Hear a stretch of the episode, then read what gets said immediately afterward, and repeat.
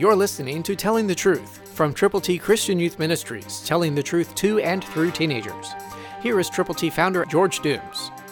Believe on the Lord Jesus Christ. Listen to God's word.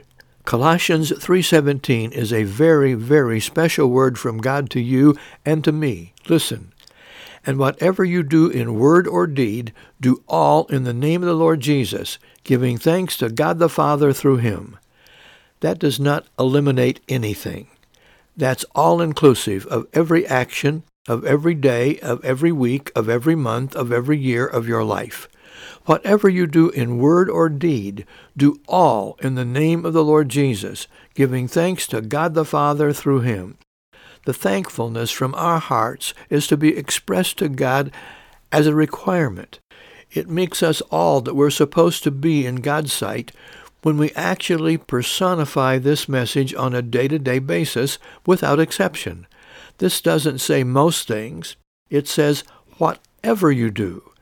And so make sure that you're not doing anything or going any place or saying anything that displeases the Lord.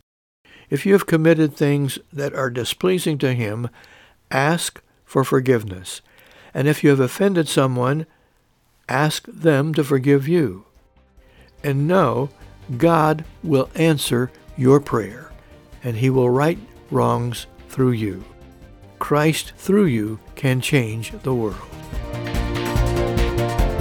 For your free copy of the Telling the Truth newsletter, call 812-867-2418, 812-867-2418, or write Triple T, 13000 US 41 North, Evansville, Indiana 47725. Tune in to Telling the Truth next week at this same time on this same station.